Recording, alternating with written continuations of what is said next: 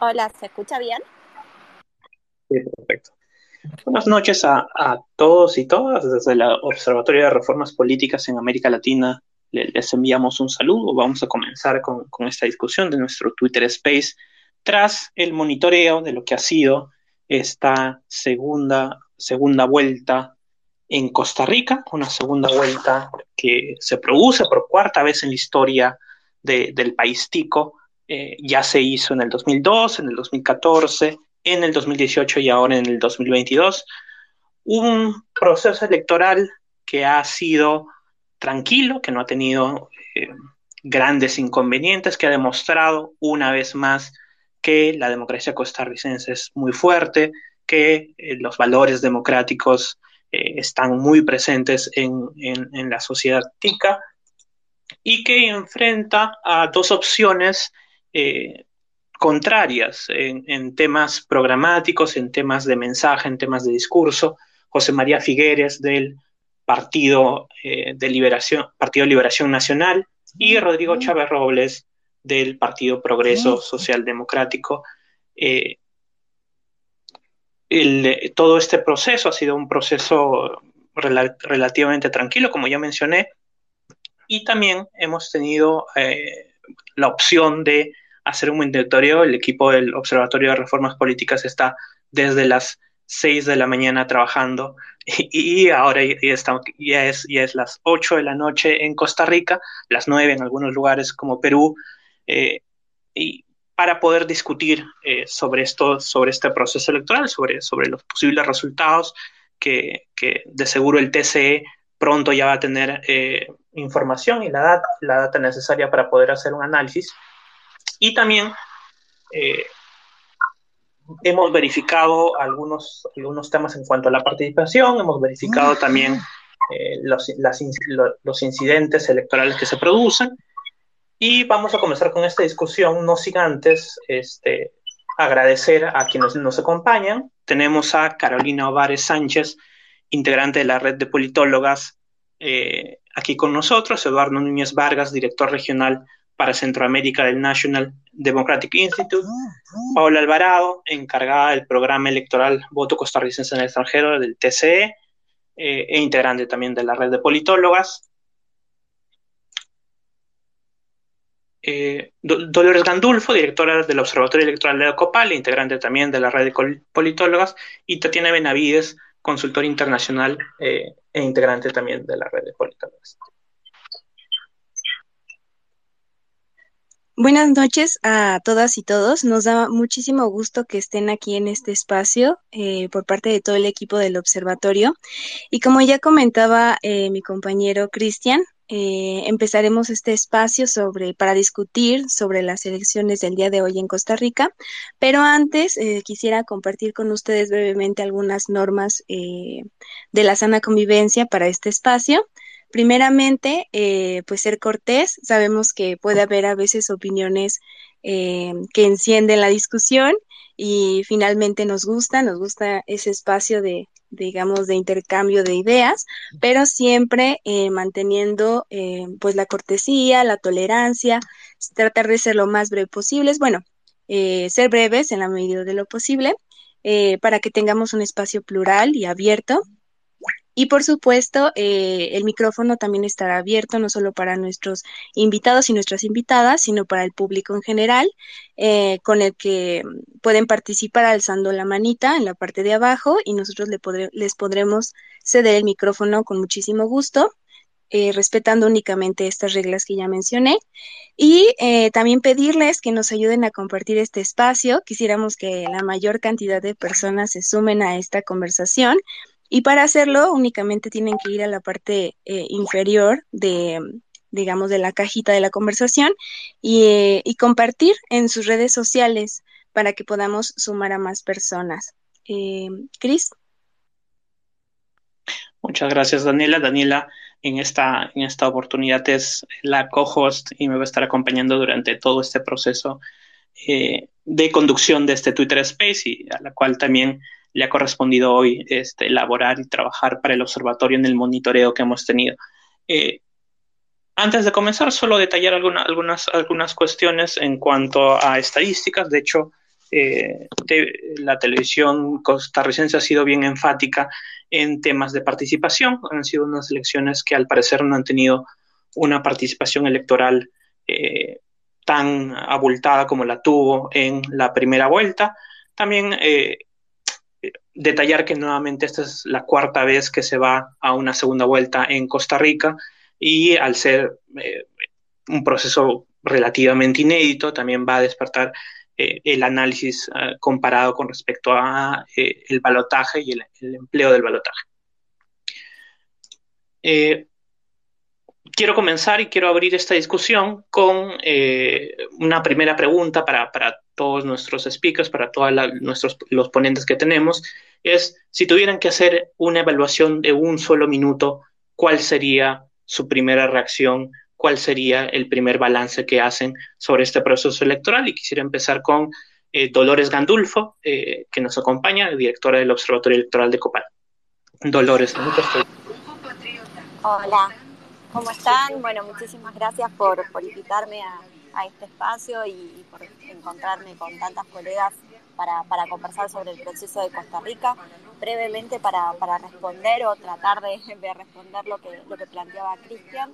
La verdad que yo creo que, que, en un minuto podría decir que lo que pase hoy, eh, en pocos eh, minutos ya van a dar algunos datos y bueno, en el transcurso de las horas vamos a ver los resultados finales, es solo un dato, ¿no? Me parece que el día después, gane quien gane, es mucho lo que se tiene que trabajar en el marco de la democracia aquí en Costa Rica, una democracia que para muchos de los latinoamericanos ha sido ejemplo, no solo en materia de institucionalidad, sino también en materia de datos eh, vinculados a eh, las políticas públicas sociales. Eh, y que creo que, como bien decía Cristian, no ha sido abultado, yo diría que ha sido bastante poco eh, en la participación en, relación a lo que todos esperamos que, sea un proceso democrático. ¿no? Creo que, el, valor de la participación es clave a la hora de pensar nuestros procesos electorales y, y la baja de la participación, sumado a lo que hemos visto en el transcurso de estos dos meses, desde la primera a la segunda vuelta, una campaña eh, muy cargada de agravios y, muy ausentes las propuestas. Creo que pone un poco en evidencia esta polarización eh, por, un lado, con un candidato que, que, tiene un techo naturalmente, porque representa eh, para un sector de la población un expresidente que no colmó con las expectativas de la población, pero al mismo tiempo también otro candidato que se muestra como el cambio y que eh, cuando uno ve las propuestas y cuando uno ve su discurso, tiene mucho de la antipolítica, pero al mismo tiempo también del cuestionamiento a las instituciones, de, un perfil de candidato que, bueno, que en América Latina hemos visto muchos y que también preocupa a la hora de pensar cómo puede seguir la democracia el día después. Entonces, para, simplemente para, para cerrar, creo que en breve vamos a saber quién comienza en la tendencia a, a, postularse como el candidato electo, pero al mismo tiempo también creo que es tarea de todas las fuerzas políticas que se consolidaron en la primera vuelta en el Congreso, eh, fortalecer la, institucionalidad y la democracia eh, de Costa Rica, porque si hay algo claro es que gane quien gane va a tener que gobernar con un Congreso muy fragmentado y por lo tanto es el momento de una Costa Rica de los consensos y de los acuerdos. Muchísimas gracias, Dolores Gandulfo, por esta apreciación que nos das de las elecciones. Eduardo Núñez, eh, no sé si pudieras, eh, igual en, eh, en, el mismo sentido, compartirnos tu balance en general. Sí, muchas gracias, Daniela. Yo creo que al tenor de lo que dice Dolores, y tratando de ser muy sintético, te diría que la jornada electoral de hoy muestra, como la de hace dos meses, un árbitro que sigue siendo una garantía, un Tribunal Supremo de Elecciones que muestra no solo eficiencia, sino efectividad y una alta legitimidad, lo cual garantizan jornadas electorales eh, efectivas y eficientemente organizadas. Un segundo elemento sería unos contendientes electorales con un desempeño francamente pobre, eh, entre partidos históricos que no han hecho lo suficiente por reformarse o transformarse y opciones emergentes que no podemos llamar todavía partidos políticos, y que se pueden encontrar ante la realidad inminente de tener que gobernar sin haber desarrollado la capacidad institucional para hacerlo. Un tercer elemento, una campaña electoral altamente polarizada. No es anormal en segundas rondas, pero no es la polarización derivada de la diferenciación ideológica, sino la polarización inducida como estrategia política. Una elección profundamente contaminada en términos de que eh, fluyeron campañas profundamente eh, negativas, una altísima densidad comunicacional, pero no para informar, sino para desinformar, y una gran cantidad de prejuicios y preconceptos. Y una campaña también profundamente negativa. Hoy los costarricenses no salimos a votar a favor de un candidato, sino en contra del otro. Y eso habla de un estado anímico muy complicado. Y una tercera dimensión es viéndonos nosotros, ciudadanos, ¿verdad? Y ciudadanas, bueno, tenemos efectivamente una ciudadanía con un profundo malestar, con un estado anímico, una gran animosidad hacia la, hacia la política y los partidos, con una gran eh, molestia acumulada contra la política tradicional, que no es nueva, sino que la, hemos, que la hemos visto los últimos tres o cuatro elecciones, y que en este momento probablemente esté dando finalmente el salto a hacer un cambio, sin tener certeza de cuál es ese cambio, pero solo por cansancio hacia la política tradicional. Y bueno, un dato que no es menor, una abstención arriba del 40% que sigue siendo un desafío. Entonces, en síntesis, te diría una elección que ratifica los rasgos esenciales de la Costa Rica de este nuevo siglo, del siglo XXI. Una Costa Rica que, sí, que está en un tránsito eh, poco claro, hacia dónde va el sistema político, hacia dónde va el sistema de partidos, con una sociedad crecientemente molesta eh, y frustrada, y que en ese virus que combina malestar y enojo hacia la política, está dispuesta a hacer apuestas arriesgadas, eh, aun cuando esas apuestas arriesgadas pudieran en algún momento someter a atención una democracia que ha sido de las más maduras en la historia eh, de América Latina. Gracias.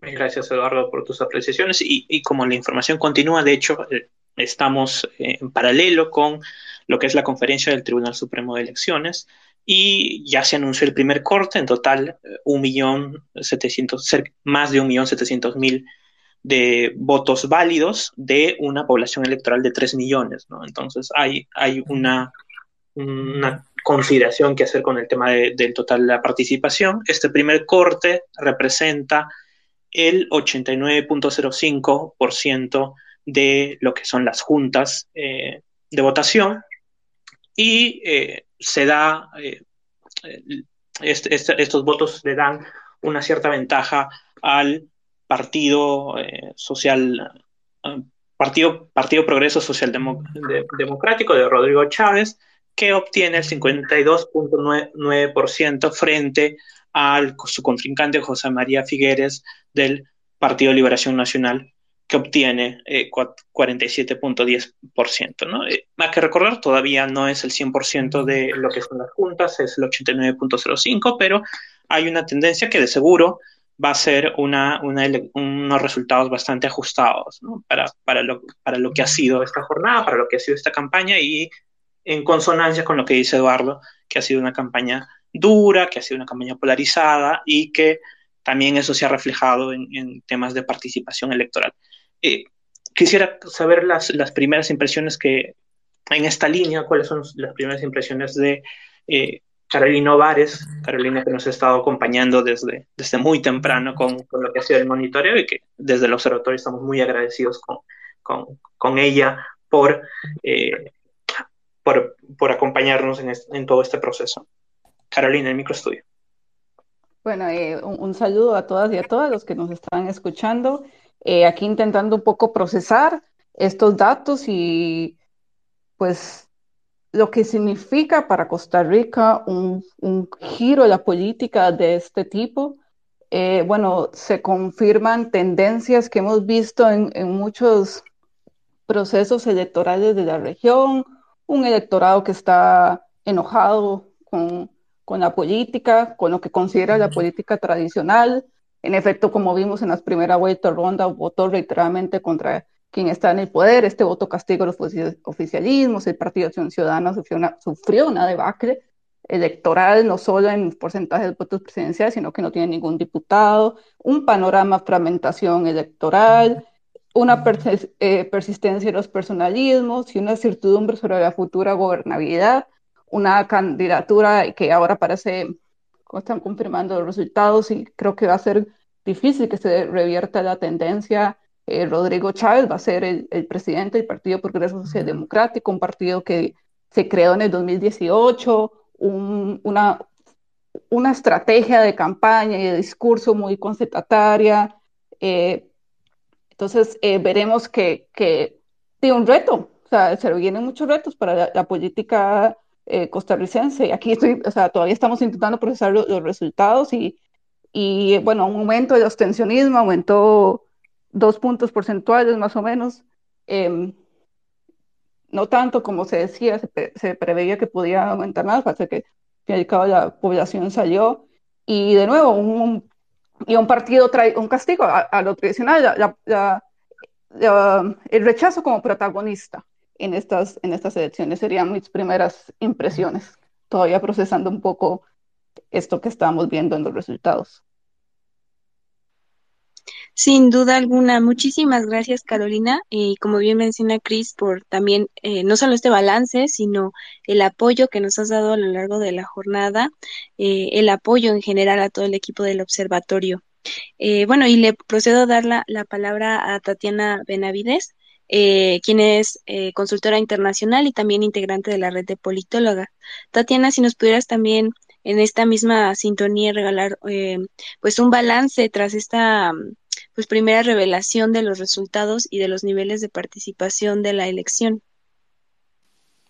Sí, claro, muchísimas gracias. Buenas noches a todos y a todas. Eh, bueno, pues eh, es algo que no me sorprende. Siendo costarricense, ya veíamos las señales desde hace varios años de que esto podía ser el, el desenlace de una tendencia en la que ya habíamos visto, por ejemplo, en 2018 ya en, la segunda vuelta también eh, el riesgo de eh, uno de los candidatos también que, que, proponía una, un, proyecto eh, con tendencias antisistema, ¿verdad? Que, era, que, nos, planteaba sacar a Costa Rica del sistema interamericano de derechos humanos, revertir los avances en derechos de las mujeres y de las minorías, pero en este momento, y yo diría que ese es, es uno de los factores más importantes en esta campaña, no vimos grandes diferencias programáticas entre los candidatos, las vimos sí en temas de, una, de, la estrategia, de hacer política, ¿verdad? Presentándose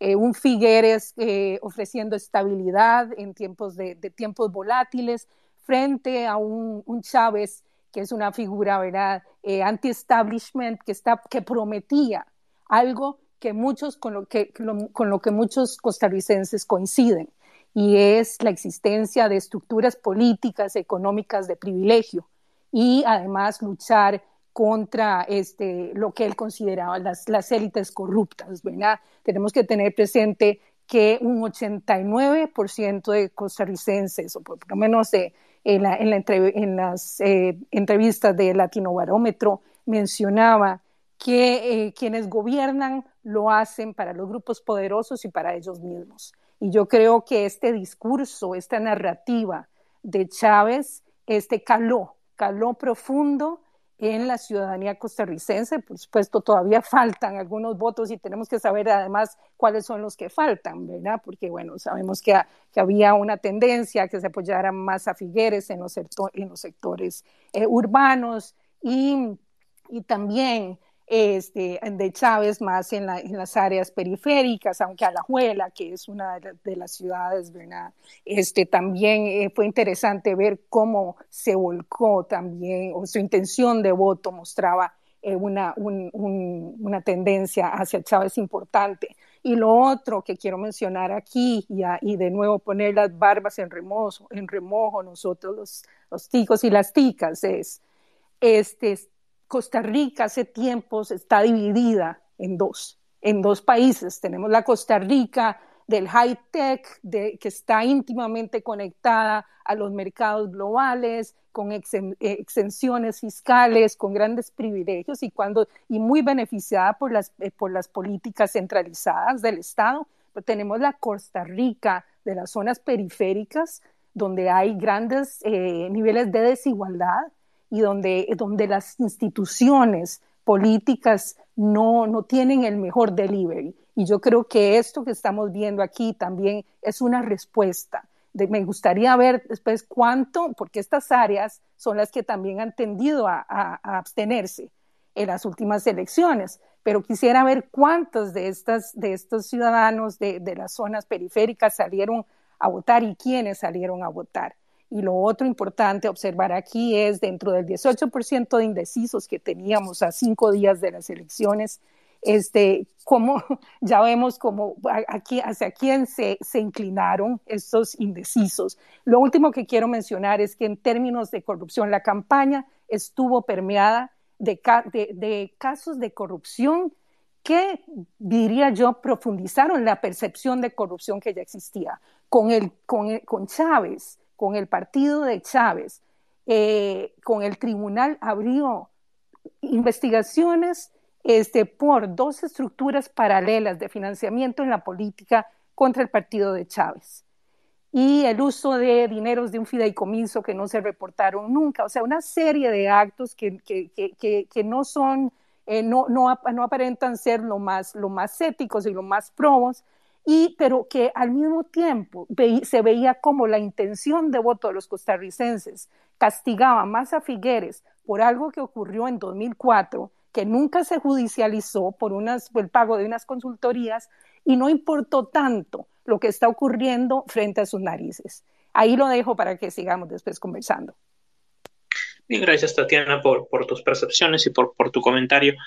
Eh, ahora, ahora que más o menos ya tenemos las primeras cifras, es necesario también plantearnos cómo este resultado, cómo esta nueva composición del Ejecutivo, presidencias y las dos vicepresidencias van a afectar a la política tica de acá a, unos años. De hecho, el, Parlamento, eh, la Asamblea Legislativa de Costa Rica es una asamblea, asamblea bastante fragmentada, tiene seis partidos eh, en total que la componen y el Partido Progreso Social Democrático que eh, lidera Rodrigo Chávez, que hasta el momento sería la opción que ha ganado esta segunda vuelta, solo tiene 10 escaños, 10 escaños de 57. En, en consecuencia, de alguna manera van a tener que establecerse consensos, de alguna manera van a tener que hacer, establecerse diálogos.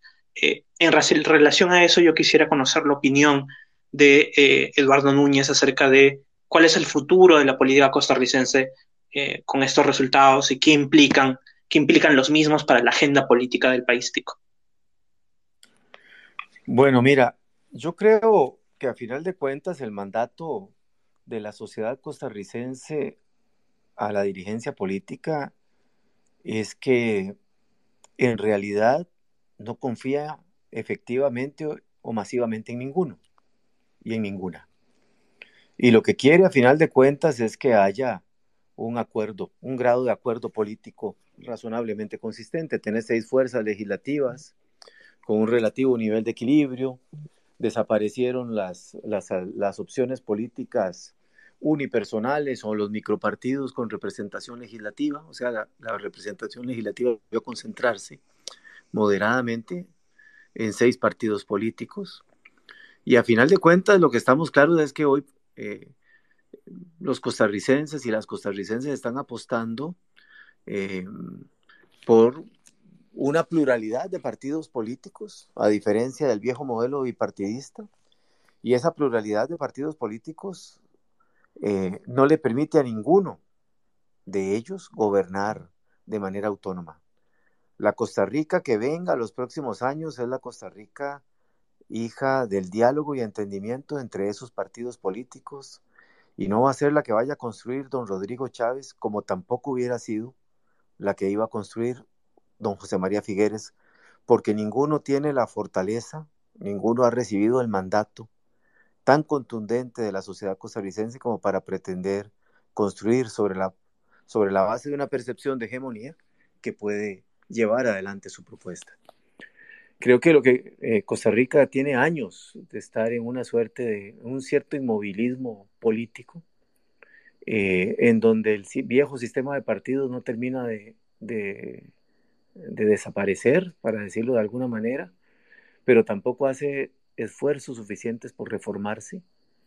Y las nuevas alternativas o las nuevas opciones políticas que se construyen no nacen con una perspectiva de futuro de largo plazo, sino como aventuras personales.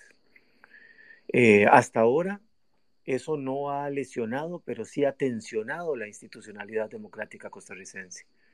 Creo que vamos a un periodo en donde esa tensión se va a incrementar eh, y bueno, lo que, la esperanza que tenemos es que al final eh, el sentido, la cultura cívica que ha caracterizado históricamente al país prevalezca y la dirigencia política esté a la altura de esa cultura cívica y entienda que tiene que concertar más que tratar que imponer o que tratar que dominar. Gracias.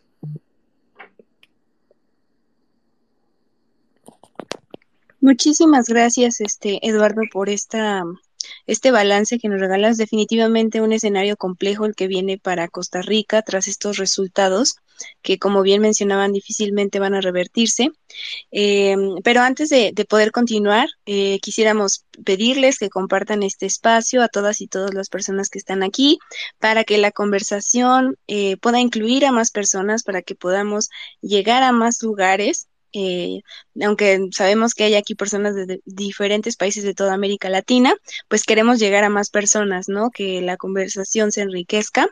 Eh, y para eso lo único que tienen que hacer es ir a la parte de abajo. Eh, hay un, una pluma y ahí pueden eh, compartir a través de un tweet o a través del enlace en donde ustedes prefieran eh, para que este space eh, sea más grande, ¿no? y también mencionarles que en este momento el equipo de comunicación del observatorio también está haciendo un hilo en tiempo real de esta conversación, entonces también vayan a ese hilo para que eh, las ideas no solo se queden aquí, sino también vayan a través de los tweets. Entonces les pedimos que también eh, vayan a ese espacio para que compartan.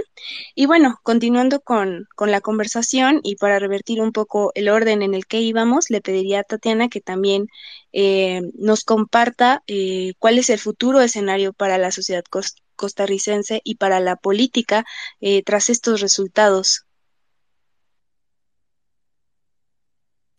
Bueno, eh, yo creo que el primero es, eh, está la, expectativa de ver cómo van a responder las instituciones democráticas eh, sólidas del país frente a pues, algunas, algunas amenazas que ya hemos visto en los meses de campaña, en los ataques contra los medios de comunicación, contra los periodistas, eh, ataques contra el mismo Tribunal Supremo de Elecciones, eh, amenazas al Poder Judicial y, también, eh, pues, algunas ideas un poco volátiles, diría yo, sobre la idea de, implementar la figura del, referéndum. Este, que en varias oportunidades mencionó Chávez, que el referéndum vendría a ser como un mecanismo para evadir la lentitud de la discusión y la aprobación de las iniciativas del Ejecutivo en, el Congreso. Eh, a pesar de que eh, lo prohíbe eh, los, digamos, los términos en los que él estaba hablando, primero que nada, utilizar el referéndum con ese objetivo, este, pues lógicamente está, está muy fuera de lugar y muy fuera de la ley y segundo, estaba proponiendo hacer cambios, remover todos los límites del número de el referéndum que puede haber por año, este, también bajar los porcentajes eh, con respecto a, la, con cuánta gente se puede, con cuánta gente en la lista se puede convocar a un referéndum y además eh, bajar el, el porcentaje de cuándo una decisión en un, referéndum es vinculante. Además, eso lo mencionó muchísimas veces y está incluido en el programa de gobierno y además también mencionó el tema de acudir este, a los decretos también todo eh, con la idea de, según él, en esta idea de agilizar la toma de decisiones y que mucha gente escucha eso eh, atentamente porque está pues un poco decepcionada de esa lentitud de los bloqueos, de, la, de los problemas de gobernabilidad muchas veces, ¿verdad? A lo interno del, del Congreso. Entonces, donde escuchan esto de eh, hacer el aparato del Estado eh, más eficiente y agilizar la toma de decisiones, pues eso, eso, eso eh, crea cierto eco, ¿verdad?, entre, entre la ciudadanía. Pero, lógicamente, tiene, tendría un impacto muy, muy grande en, el, sistema, en la institucionalidad democrática. Este, y después lo otro que este, yo diría aquí es, es, muy importante que tenemos que pensar es eh, el poder ejecutivo en Costa Rica, es de los poderes ejecutivos en América Latina que tiene este, poderes institucionales más débiles en términos o frente, frente a la Asamblea Legislativa, ¿verdad? Este, y eso, aunado a no tener, a la tendencia que han, que han tenido los, los, últimos presidentes de no tener una mayoría en el Congreso, eso eh, hace que, que, tengamos poderes ejecutivos y presidentes, este, pues no con mucho margen de maniobra, lo cual, lo cual está bien, lógicamente, en cierto sentido, pero también vemos cómo se bloquean muchísimos de los programas de gobierno y también la, toma de decisiones. Entonces, este, yo creo que este, este es, va a ser uno de los grandes desafíos eh, con Chávez, que bueno, va, a tener únicamente 10 eh, diputados en el Congreso, 10 de 57, y va a estar obligado, lógicamente, a construir alianzas, a construir, este, pues, eh, a negociar y a mí lo que me preocupa es que no ha demostrado una gran eh, facilidad o una gran este, disposición a la negociación, al diálogo, al menos por la forma en la que él se ha expresado durante la campaña. campaña. Pero vamos a dejar ahí y luego seguimos conversando. Mil gracias, Tatiana, sobre tus percepciones. Eh, también eh, es bastante curioso el intentar generar consensos en un Congreso tan dividido, con una fragmentación eh, tan, tan grande, pero también con algunos, algunos puentes que, rotos, por así decirlo, debido a la campaña electoral. Entonces, definitivamente va a ser un reto para el gobierno que ahora asume, eh, supuestamente asume, pero uno ya puede decir que con los resultados eh, preliminares que ha dado el TCE es bastante probable que el eh, el Partido eh, Progreso Social Democrático sea el, partido de gobierno, eh, lo cual conlleva también a, varios desafíos en temas de coordinación, a varios desafíos también en temas de intentar establecer coaliciones de gobierno para defender ciertas políticas. siguiendo con, esta dinámica, yo quisiera consultarle a Dolores Gandulfo cuál es, eh, cuál es su perspectiva sobre el futuro de la política TICA y cómo estos resultados van a influir, evidentemente, en los. Bueno, ahí algunas cosas ya, anticiparon. Me parece que, como bien decía al inicio, eh, es clave la, institucionalidad ¿no? aquí en Costa Rica. Creo que es algo que, que siempre ha sido un baluarte y que creo que, el Ejecutivo debe, eh, y esto no es algo que, pueda o, decidir sí o no, parece que debe eh, articular con el Congreso, ¿no? Y creo que eh, con la Asamblea.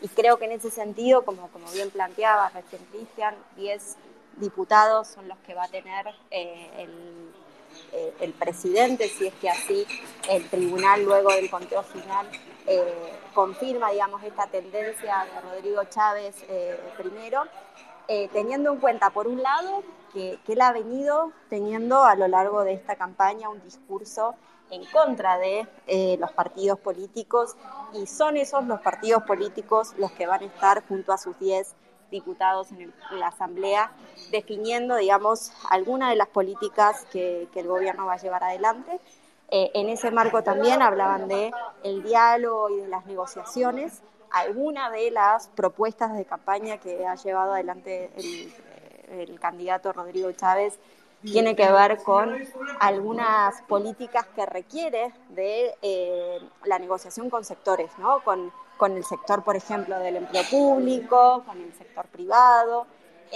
y en ese marco me parece que, que, yo creo que hay que pensar que, que, esta campaña quedó en la campaña el día de hoy y que el día de mañana, a partir de quien se consolide como presidente, va a tener que pensar el campo de la gobernabilidad.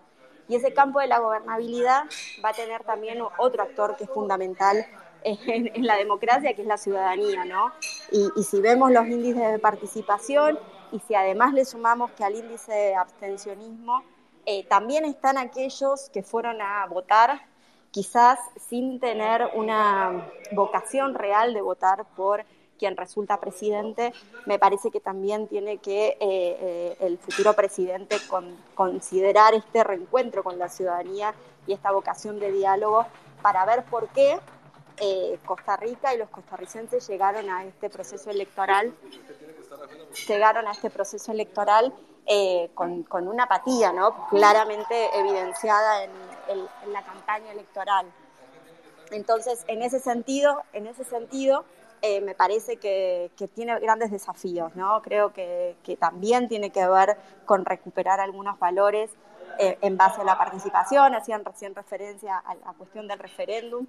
Eh, yo creo que hay, hay, hay instrumentos de democracia directa muy, muy interesantes, como hemos visto, por ejemplo, el de Uruguay, el, pasado 28, 27 de, de marzo, pero también eso no puede ser para evadir otras instituciones. O sea, el referéndum no puede ser una, una, una, política para evadir el consenso con otras fuerzas políticas y con otras instituciones de la democracia, sino simplemente propuestas de, de, democratización. Así que creo que va por ahí un poco lo, lo que podría decir.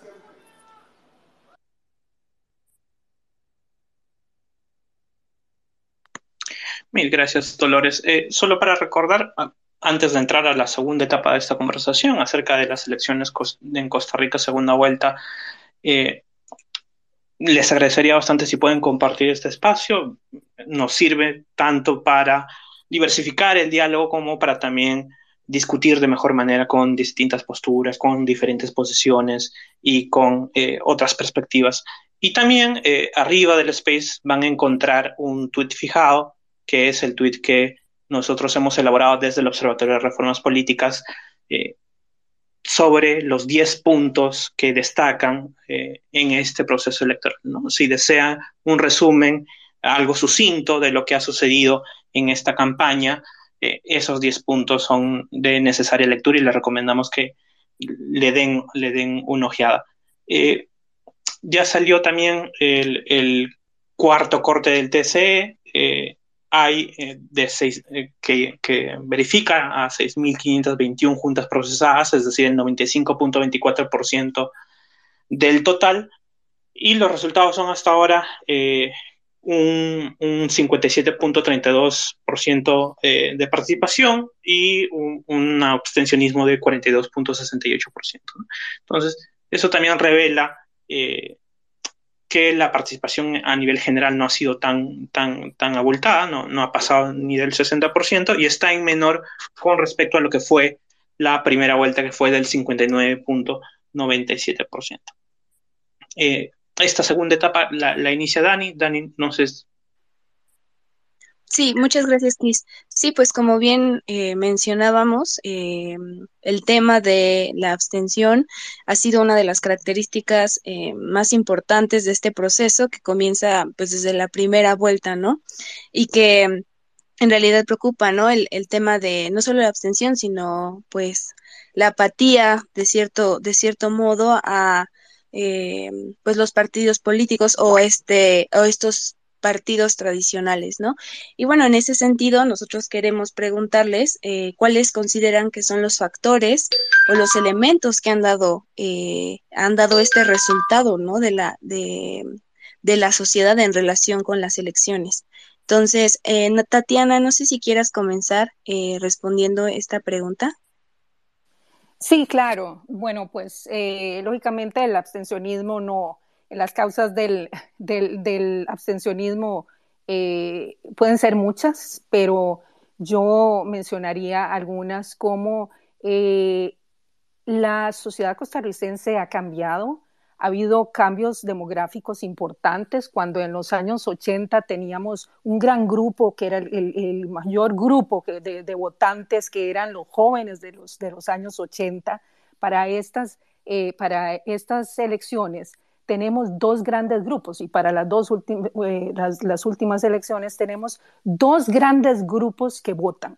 Y uno son los aquellos jóvenes de los 80 que ya crecieron y que están ya en, de una edad eh, mediana, eh, digamos que en los 40, en los 50, por ahí, y tenemos otro gran grupo de, votantes que son los jóvenes, pero tenemos entonces intereses diversos dentro de la ciudadanía, prioridades diversas y los partidos todavía no han logrado captar o leer bien cuáles son esos intereses y, los, y, la ciudadanía no se siente representada en esos, en esos partidos, aparte de toda la, de, la desafección partidaria tan grande que hay, eh, por, por decir, la desilusión misma con, la institución eh, del, partido político eh, per se, por, la experiencia, porque no se han renovado, porque no existen diferencias ya ideológicas entre ellos, son, las, diferencias son mínimas. Y, este, y además lo que yo mencionaba es, eh, hay, hay, estudios muy interesantes sobre la relación que existe entre, por ejemplo, los cantones de Costa Rica que tienen índices de desarrollo humano bajos y el abstencionismo. Y estamos hablando de, cantones, por ejemplo, en Golfito, en el, Pacífico Sur del país, en La Cruz, en, más hacia el Pacífico Norte, en la periferia. Entonces, este, y se ha podido medir muy bien a mayor eh, índice de desarrollo humano, mayor, mayor nivel de participación y a menor hay más abstencionismo. Y eso me lleva a lo que yo mencioné pues en hace unos minutos con respecto también a esa exacerbación de la desigualdad en esta, en esta zona de la, de la Costa Rica donde el Estado no llega, o por lo menos donde las instituciones no tienen un, un, buen desempeño. Y son este, zonas del país que, que se sienten eh, que el, voto no es un mecanismo para que su futuro cambie y han perdido la esperanza en la función del voto. Ah, lo dejo ahí para que mis compañeros pues desarrollen y compañeras desarrollen más.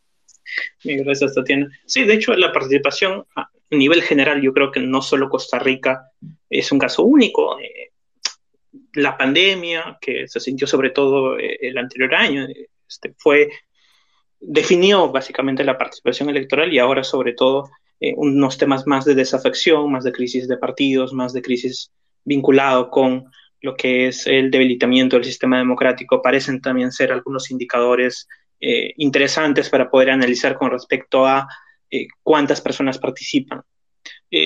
también al respecto, yo quería entrar en diálogo con Eduardo, coincidiendo con lo que, con su primera participación que hizo sobre el balance, y consultarle cuáles creen que, cuáles, cuáles cree que son los factores que han llevado a que se produzcan estos resultados electorales, que han llevado a que el Partido Progreso Social Democrático consiga, casi consiga, porque todavía no lo puedo afirmar hasta que se llegue al 100% de, de, del escrutinio, pero ya es una tendencia bastante, bastante larga, eh, que el Partido de Progreso Social Democrático consiga lo que es la presidencia y cuáles son todas estas variables que él considera que podría haber motivado a que se produzca este resultado. Eh, Eduardo, el micro es tuyo. Gracias, gracias. Oíme, mira, en general, yo creo que Costa Rica, al tenor de buena parte de América Latina, es una sociedad que ha venido reflejando un creciente malestar hacia la política y hacia el funcionamiento del Estado democrático.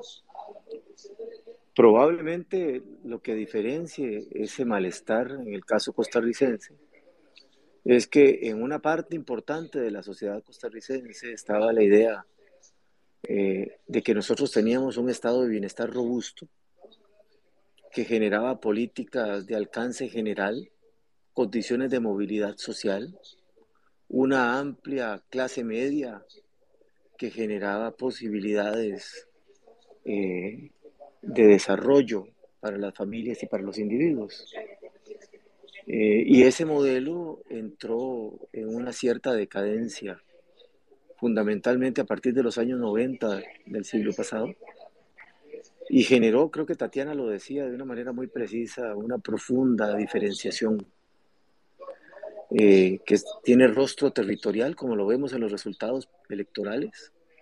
Las costas y las provincias con mayor población rural votaron masivamente a favor del cambio y no de la política tradicional que representa liberación nacional. Tiene un rostro también eh, sociodemográfico y sin lugar a dudas refleja además un cambio generacional importante. Eh, si bien Costa Rica no es una sociedad tan joven como otras en América Central o América Latina, una parte importante de los jóvenes de hoy ya no se definen dentro de los parámetros o, digamos, históricos en los cuales se establecían las preferencias electorales en el país. Yo creo que el resultado es hijo del deterioro del estado de bienestar costarricense. Creo que este resultado es hijo de que se ha instalado en poco más de seis, entre seis y siete de cada diez ciudadanos costarricenses una demanda de cambio. Esa demanda de cambio ya había encontrado votos en las últimas tres o cuatro elecciones y porcentajes robustos de votación. Eh, ya había ganado elecciones eh, en las últimas dos elecciones, eh, en donde el gran derrotado siempre fue Liberación Nacional, perdón, quiero decirlo con mucha franqueza, siempre fue el, bipartidismo tradicional y ahora se ratifica. y lo que tenemos que entender es que esa demanda de cambio está instalada, pero no está siendo atendida. Ni los partidos tradicionales están haciendo lo suficiente por reformarse, ni las opciones emergentes están construyendo alternativas institucionales de partidos políticos o de movimientos políticos con visión de futuro.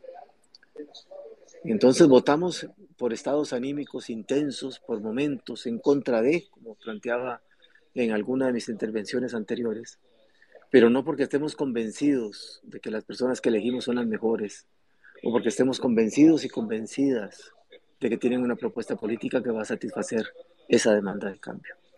Y eso lo hace particularmente riesgoso, ¿eh? porque a final de cuentas es como una apuesta, es un salto eh, al vacío. Pero la pregunta que tenemos que hacernos y que me imagino yo que se hace buena parte de los que hoy han votado por don Rodrigo Chávez pero hace cuatro años votaron entre, por don Carlos Alvarado o por don Fabricio Alvarado, y previo a eso votaron por don, Luis Guillermo Solís o por cualquier otro que represente el cambio. La pregunta que se deben estar haciendo es, bueno, ¿y si yo no estoy recibiendo los beneficios de desarrollo del estado político actual, qué más tengo que perder si cambio? Y bueno, desde mi perspectiva personal, un costarricense que vive desde hace muchos años fuera, cuando uno lo ve desde la perspectiva del desarrollo de la democracia, justo es eso, eh, lo, que, lo que tal vez estemos apostando los costarricenses. Ojo que no estoy afirmando que don Rodrigo Chávez represente una amenaza a la democracia. Lo que digo es que estamos apostando por una opción que no conocemos, por un estilo de liderazgo que no conocemos, por una organización que no tiene la madurez ni los cuadros para poder gobernar y estamos, estamos relativizando o dejando de manera marginal en nuestro enojo social eh, elementos fundamentales como es la protección de los derechos humanos de las mujeres o la defensa, por ejemplo, de los intereses de las mujeres. Y creo que esos son elementos eh, que tenemos que empezar a, a, debatir y que Costa Rica no ha debatido.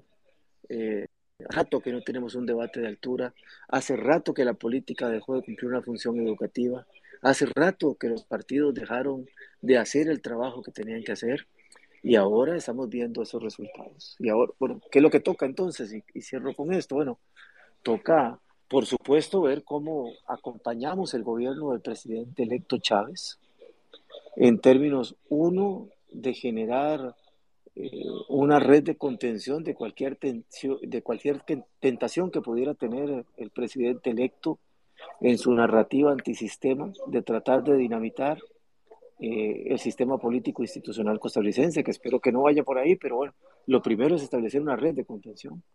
Y lo segundo, creo que como costarricenses tenemos que ver cómo ayudamos a que el presidente Chávez saque su tarea.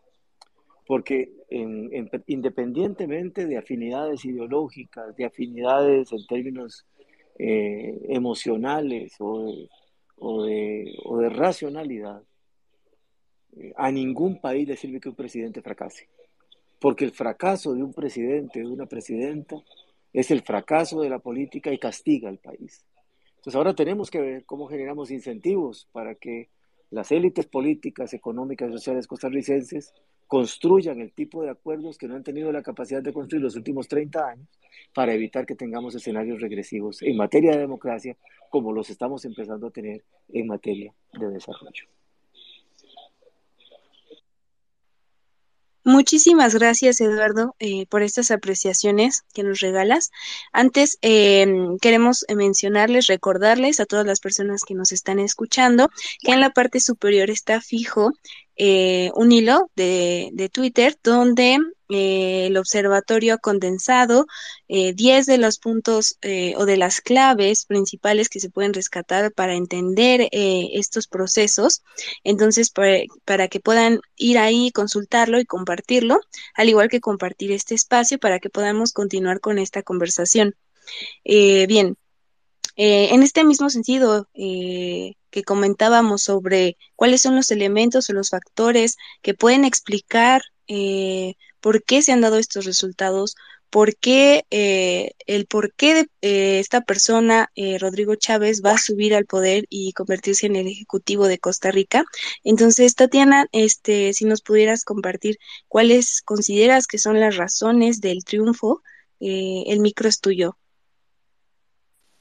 Bueno, muchas de las razones ya las, las mencionó Eduardo muy atinadamente, pero yo, yo quisiera referirme a, una que es esa tendencia a la personalización de la política en Costa Rica. Y mm, lo vemos pues no solo con una, una figura con la, personalidad de, Chávez, sino de eh, algunos, algunas personas que lo acompañaron en su equipo, como es la periodista y ahora diputada Pilar Cisneros, que fue por muchísimos años una, reconocida periodista que se encargó de, eh, como diríamos en, Costa Rica, arrinconar a todos los políticos, arrinconarlos y cuestionarles de, manera muy, muy aguda, eh, sobre todo en casos de corrupción, eh, cuando no había cumplimiento de sus labores como ministros, como funcionarios gubernamentales. Y ahora verla del otro lado eh, es interesante porque ha cambiado mucho esa perspectiva, ¿verdad? Y, parece haber normalizado más bien muchas de las cosas que ella atacó. Y al principio, en la primera vuelta, la estrategia de la campaña del, del Partido Progreso Social Democrático mucho se basó en la cara de, Pilar Cisneros. Incluso Pilar eh, Cisneros, siendo eh, o compitiendo como diputada para la provincia de San José, todos los rótulos, la campaña que estaba en las, en las otras provincias y en los otros cantones y sobre todo en la periferia, era con la cara de Pilar Cisneros. Eh, y yo creo que eso fue una, una estrategia que les dio resultado, porque era la figura conocida. A Rodrigo Chávez no lo conocía nadie. No lo conocía nadie y pues eh, ya hasta que él se, se lanzó, eh, pues ya empezó, pues ya, ya caló también el tema de que él fuera un exfuncionario del Banco Mundial, se presentó siempre como, como el tecnócrata, el economista que venía a resolver lo que el país necesita urgentemente en este momento, de acuerdo a muchos y es, y a muchas, eh, es resolver los problemas de la economía, ¿verdad? Sobre todo en una etapa de post-pandemia. Entonces creo que, que esa manera en la que se presentó este, la figura de Cisneros fue eh, crucial y le dio una, una gran oportunidad al partido. Yo sí quiero mencionar una, una cosita sobre eh, lo que se viene para eh, el, presidente Rodrigo Chávez, si así es confirmado eh, por el resto de los resultados, es que todos sabemos que por lo general una de las razones que se ha dado para realizar una segunda vuelta es lograr una mayor legitimidad de origen para el presidente que este, es electo en, estas, en esta segunda vuelta. Y eh, lógicamente, sí, en este caso vemos que, se, que se, se revirtió el resultado de la primera vuelta. Y mucha de la literatura sobre las segundas vueltas nos dice, por ejemplo, la, la literatura, eh, eh, Pérez Liñán, por ejemplo, habla de que hay un riesgo cuando hay una reversión en los, en los resultados entre la primera vuelta y la segunda vuelta y que se ha confirmado en, muchos países de América Latina eh, la tendencia a la crisis política. en las elecciones pasadas en Costa Rica se, se revirtieron los resultados. No hubo una crisis política así eh, de, de, en términos mayores, pero sí hubo un gobierno sumamente debilitado y que perdió la popularidad muy, muy rápidamente. Y a mí este, esto me preocupa también con este nuevo gobierno, porque sabemos que mucho del voto de, este, de Chávez ha sido en rechazo a Figueres y no necesariamente un voto duro por Chávez. Entonces, a la hora en que ya no existe ese riesgo o esa amenaza que se visualizaba, digamos, en la figura de Figueres o en ese rechazo, o lo que se tuviera, este, con respecto a la, figura de, Figueres al no estar ya ahí, creo que esta, esta legitimidad puede evaporarse, esta legitimidad de origen puede evaporarse muy rápido. Y este, eso le puede hacer un poquito más difíciles las cosas al gobierno de, Rodrigo Chávez, pero hay más, más preguntas que respuestas en esta elección, muchísimas, muchísimas preguntas y que solo podremos ir a, este, analizando conforme se puedan hacer más estudios y conforme pues su administración vaya, vaya corriendo. Gracias, Tatiana, por, por tomar la respuesta. Vamos ahora, eh, se acaba de unir eh, nuestra colega Paola Alvarado. Paola Alvarado es parte de, la red de politólogas y encargada del programa electoral Voto Costarricense en el extranjero eh, y también nos ha estado apoyando de, muy amablemente en el monitoreo de este, de este proceso electoral que, que, llevamos a cabo desde las 6 de la mañana. Y quiero darte la palabra, Paola, empezando una breve apreciación de lo que ha sido este proceso electoral y ahora en lo que estamos, que es por qué se han dado estos resultados, cuáles creen que son los factores que han, que han conllevado a que eh, Rodrigo Chávez sea ah, ya ah. Eh, el casi eh, declarado ejecutivo costarricense. Paola, el vínculo es tuyo. Hola, buenas noches. Un placer saludarles. bueno, en cuanto a la parte más logística y tal vez la que más me corresponde, eh, como les he estado indicando durante el día, en mi caso he estado en Nueva York como enviada del tribunal y pues en realidad eh, es un proceso interesante. Desde lo que les puedo decir, que ya he estado escuchando, lo poquito que he podido escuchar, que el análisis tal vez está por otro lado en este momento, pero sí este, decirles que al nivel del extranjero o de lo que se ha, lo que se ha podido ir viendo hasta este momento, eh, claramente un partido como Liberación Nacional tiene una estructura logística y organizativa muchísimo más fuerte. Y a nivel de anécdota les puedo decir que al menos en Nueva York, siendo el consulado más grande de Costa Rica fuera y donde más personas eh, pueden ejercer el voto, al final hubo un sentimiento de, bueno, somos nosotros y nosotras quienes movilizamos, quienes traemos, quienes hacemos y aún así no, no ganamos, ¿verdad? Porque a diferencia de, de, otros consulados en Nueva York, también ganó la tendencia de Rodrigo Chávez, que en otros lados he visto que no ha sido así, al menos fuera. Entonces, eh, sí había un desazón en ese sentido, porque a nivel organizativo, pues sí llevan pasos adelante. Claro, es un partido tradicional, con una fuerza o una base este, que generalmente sabe muy bien cómo trabajar eh, a nivel de, la organización, de reclutar personas, etcétera, pero que eso no se estaba traduciendo claramente en eh, la simpatía de las personas electoras y de quienes se acercaban a, ejercer el voto. En cuanto a las razones, eh, no sé si me corresponderá a mí como tribunal poder decir eso, pero eh, la sensación que les puedo decir de, del estar todo el día en un centro de votación, pues claramente hay una, una parte de falta de identificación con las personas candidatas. Muchas de las personas que llegan nos dicen, bueno, es que en la elección anterior yo voté por otra persona que no está aquí, ninguna de las tendencias me representa, pero sí hay como ahí un deber y una cosa de, bueno, hay que votar por alguien, esto es lo que hay y aquí, y aquí voy pero no necesariamente una identificación real con las personas candidatas que llegaron a la segunda vuelta. Y eh, eso también este, se traduce en el tema claramente del abstencionismo.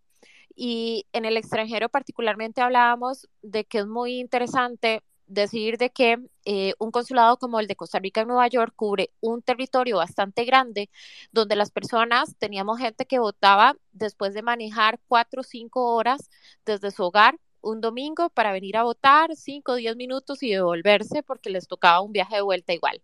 Y a pesar de que no eran personas candidatas necesariamente de sus simpatías desde el inicio, las personas aún así hacían el esfuerzo de venir a votar porque había un, hay como una sensación de que, de que ya estamos en el país en un límite que puede ser peligroso y que aquí cualquier cosa eh, puede pasar y por eso tenemos que ver cómo salvamos el rumbo de este barco, ¿verdad? Y por ahí va un poco tal vez mis sensaciones, este, sin meterme en, un, en análisis que por mi posición no me corresponden, pero sí para traerles un poquito, por lo menos lo que fue la sensación del día al día y del estar en un centro de votación eh, durante toda la jornada electoral y lo que podíamos percibir de las personas que se acercaban a votar.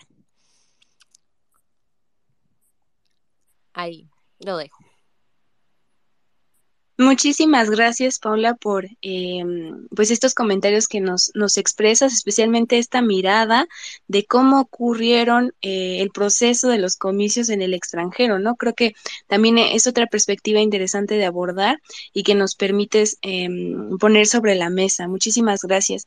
Y bueno, para, para continuar, eh, quisiera que igual, Dolores eh, Gandulfo, si pudieras compartirnos igual sobre la misma pregunta, ¿cuáles consideras que son los factores eh, o los elementos que han dado como, pues sí, como resultado, eh, que como bien se mencionaba, que un candidato que en realidad mm, no tiene una carrera política y era bastante nuevo en, el, en la escena política, pudiera no ascender a, a, lo que son ahora los resultados. Este Dolores, te cedo la palabra. Muchísimas gracias. Eh, en primer lugar, aprovecho que, que, está Paola también, que no lo hice al inicio y, y sí quería destacar eh, el gran trabajo que ha hecho el tribunal en, en, este proceso. Ahí hacía referencia a la organización del voto en el extranjero, pero al mismo tiempo también pudimos ver eh, el gran trabajo y, y, y, la jornada cívica gracias a la administración electoral. Con respecto a la pregunta, yo creo que una de las, de las de los paradigmas o, la, o, las cuestiones que se ponían en esta, eh, en esta elección tenía que ver con la estructura partidaria por un lado y con el voto silencioso por el otro, ¿no? Esta idea de un partido tradicional, histórico, eh, que en un escenario de, tanta apatía y, retomando, digamos, por ahí el alto abstencionismo de la primera vuelta, eh, se esperaba o esperaba que esa estructura partidaria eh, pueda jalar a, un mayor electorado que, que por ahí otro, otra parte del electorado que estaba digamos, en, eso, en ese porcentaje inicial de la primera vuelta con Rodrigo Chávez eh, y, que por ahí ese voto silencioso o no pueda jalar un electorado que por un lado había ido hacia otro de los 23 candidatos que fueron en la primera vuelta e incluso, y como creo decían quienes me antecedieron en la palabra, eh, un voto en contra de, de Figueres. Creo que En ese sentido, me parece que, el gran elemento de esta elección o, eh, el gran hallazgo por ahí de, esta elección tiene que ver con repensar eh, en cuánto pesan las estructuras partidarias en los procesos electorales en contextos donde la ciudadanía se manifiesta eh, en contra ¿no? de, eh, eh, los partidos políticos tradicionales. Creo que ese es el primer elemento, me parece que está claro que jaló más el mensaje de la antipolítica y del cambio que, que, planteó Rodrigo Chávez, que ese mensaje por ahí de la experiencia que, y, de, la claridad doctrinaria de un partido político de, mucho tiempo, eh, que por ahí era la propuesta claramente que, llevaba Figueres. También en otra instancia me parece que, esto no es nuevo, digamos, no es algo que, de repente Costa Rica aparece eh, en la región como, como siendo una excepción a la regla. Muy por el contrario, me parece que es una tendencia que se viene llevando adelante en la región, donde eh, la apatía de la ciudadanía con eh, el sistema de partidos y con los partidos políticos permite o habilita que estos dirigentes, por llamarlos de alguna manera, por ahí dirigentes no sería la mejor palabra, porque por ahí son tecnócratas que vienen de otro sector, ya sea en este caso de un funcionario, por ejemplo, de, de, una organización internacional como puede ser el Banco Mundial, que también tuvo experiencias, digamos, en la gestión pública, pero también lo hemos visto en otras latitudes de la región con, perfiles más vinculados al empresariado. Bueno, eh, eh, eh, llegan a la política principalmente en virtud de este desgaste de, las fuerzas políticas tradicionales. También me parece que hay que hacer un, pareciera si no, que toda la culpa eh, tiene que ver con, eh, por ahí, eh, digo, culpa en, virtud de lo que pueden decir los partidos políticos tradicionales, tiene que ver con, estas irrupciones medios mesiánicas que muchas veces llega. Me parece que también los partidos políticos tradicionales con, con responsabilidades de gestión también tienen que hacer una mea culpa de por qué estas irrupciones son posibles y en virtud de eso tiene que ver con que la ciudadanía no vio sus demandas satisfechas. ¿no? Eh, esta idea de un presidente que se está yendo, como es Carlos Alvarado, del Partido de Acción, em, eh, no tiene, digamos, un apoyo en, la primera vuelta tampoco y, tiene un nivel de descontento popular muy alto. Me parece que eh, no es, por un lado, claramente el mensaje que jaló, que tiene que ver con, el cambio y, no las viejas estructuras, pero también con un escenario que la ciudadanía presenta de que esas fuerzas políticas que representaron gobiernos durante momentos próximos en la historia reciente no han sido, em, eh, no han podido satisfacer las demandas de la ciudadanía y creo que es lo que ha mostrado desde el abstencionismo hasta también la gran polarización que ha habido, la gran fragmentación, perdón, que ha habido en la primera vuelta con 25 opciones políticas y eso también obviamente va a dar el, la asamblea que surge también a partir de mayo.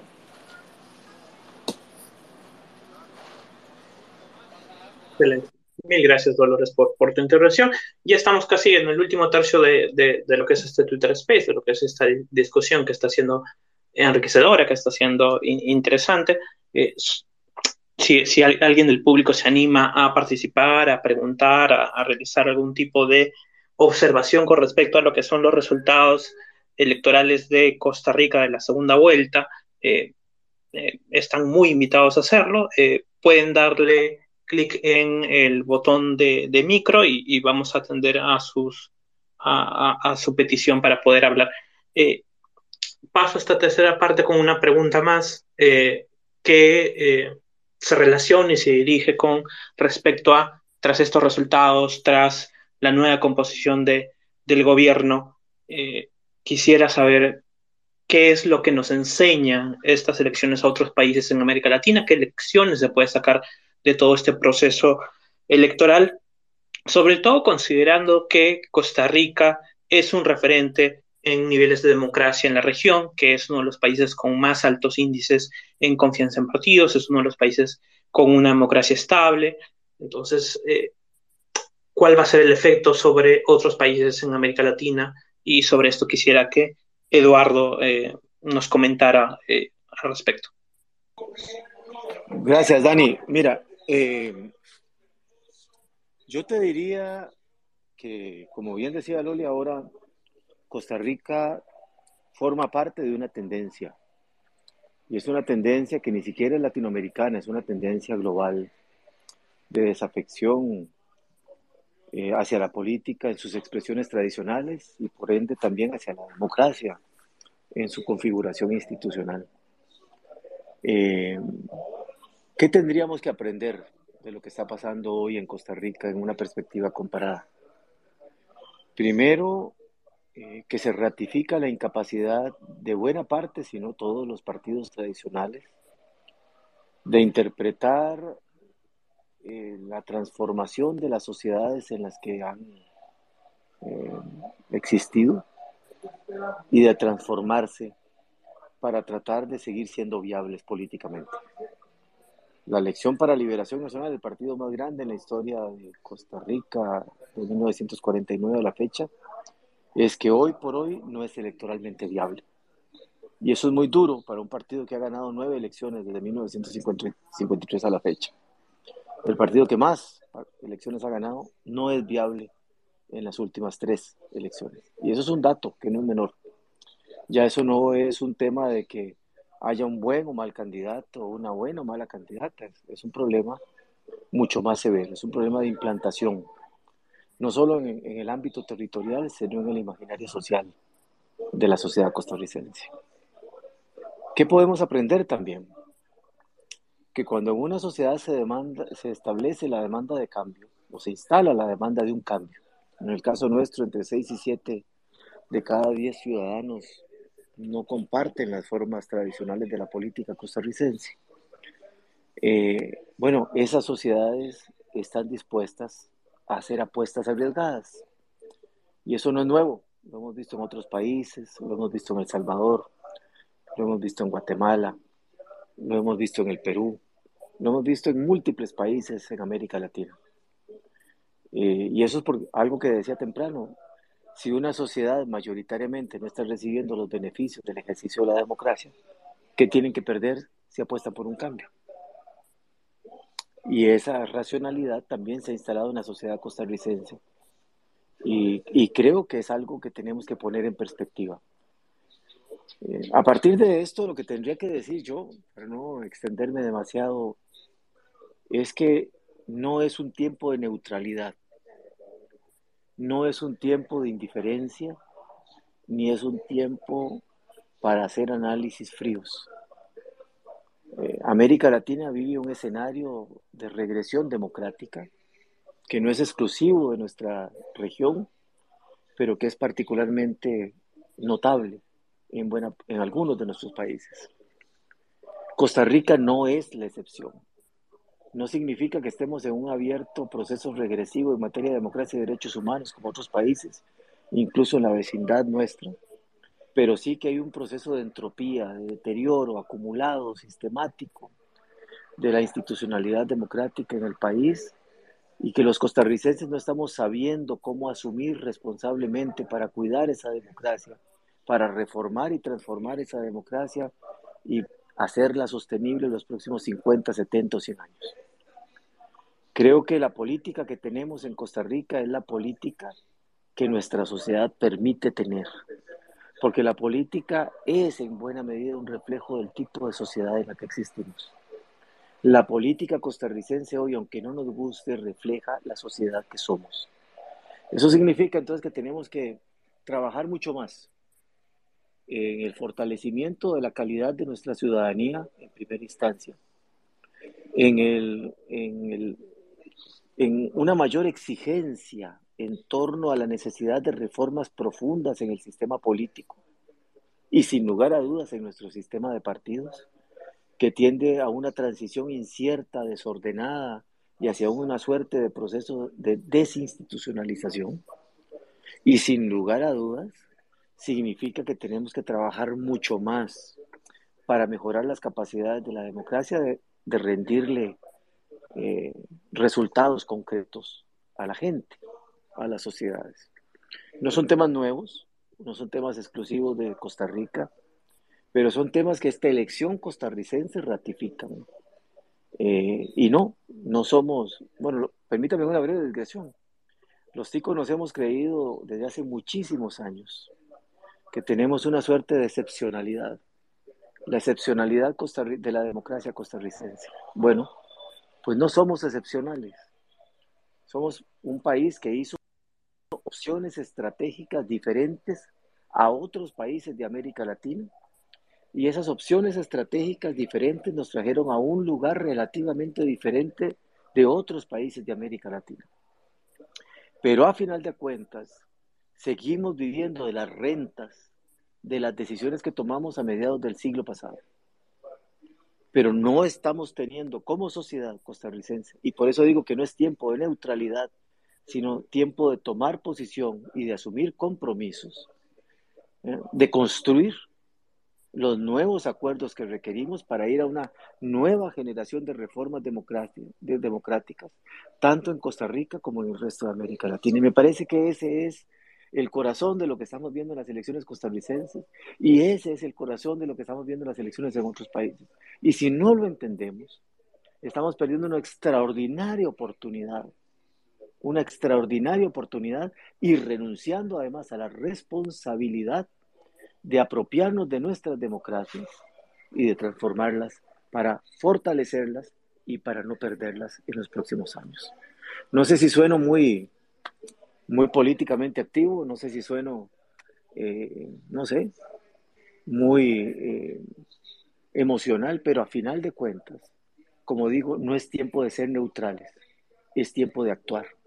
Y ahora los costarricenses y las costarricenses tenemos que hacerlo y creo que ese es el momento en el que está buena parte de nuestra América Latina. Gracias, Dani. Muchísimas gracias. No, creo que, eh, no sé si suena emocional, pero creo que es absolutamente cierto y, y por lo menos deja mucho que pensar esta reflexión sobre la, pues lo que refleja, ¿no? Como bien, como bien menciona, eh, estas elecciones sobre la sociedad de Costa Rica y lo que significa para la democracia en este momento para América Latina.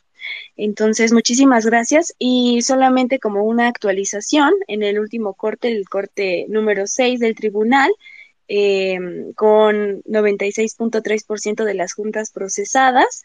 El Partido Progreso Social Democráticos eh, va a la cabeza con un 52.8% y el Partido eh, Liberación Nacional un 47.1%, lo que pues nos, como ya hemos mencionado en este espacio, eh, nos revela o nos da resultados bastante certeros de lo que será el triunfo para eh, Rodrigo Chávez.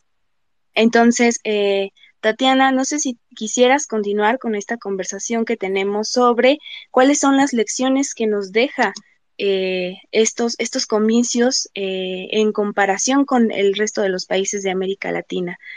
adelante, el micrófono es tuyo. Claro que sí.